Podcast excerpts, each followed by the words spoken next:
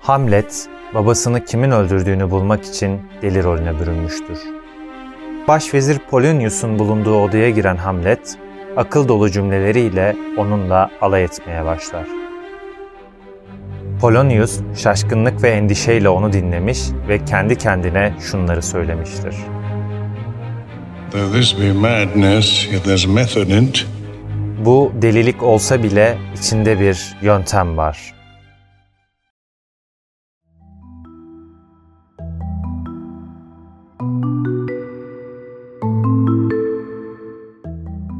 Ben Furkan Güventaş'tan. Hukuk Atölyesi başlıklı bu podcast serisinde alanında usta olan isimlere yalnızca yöntemlerini soruyorum.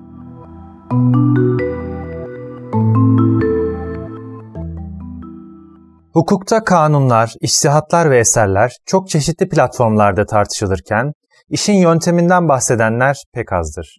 Zaten bahsedilenler de yalnız dinleyenlerin hafızasına emanet edilir.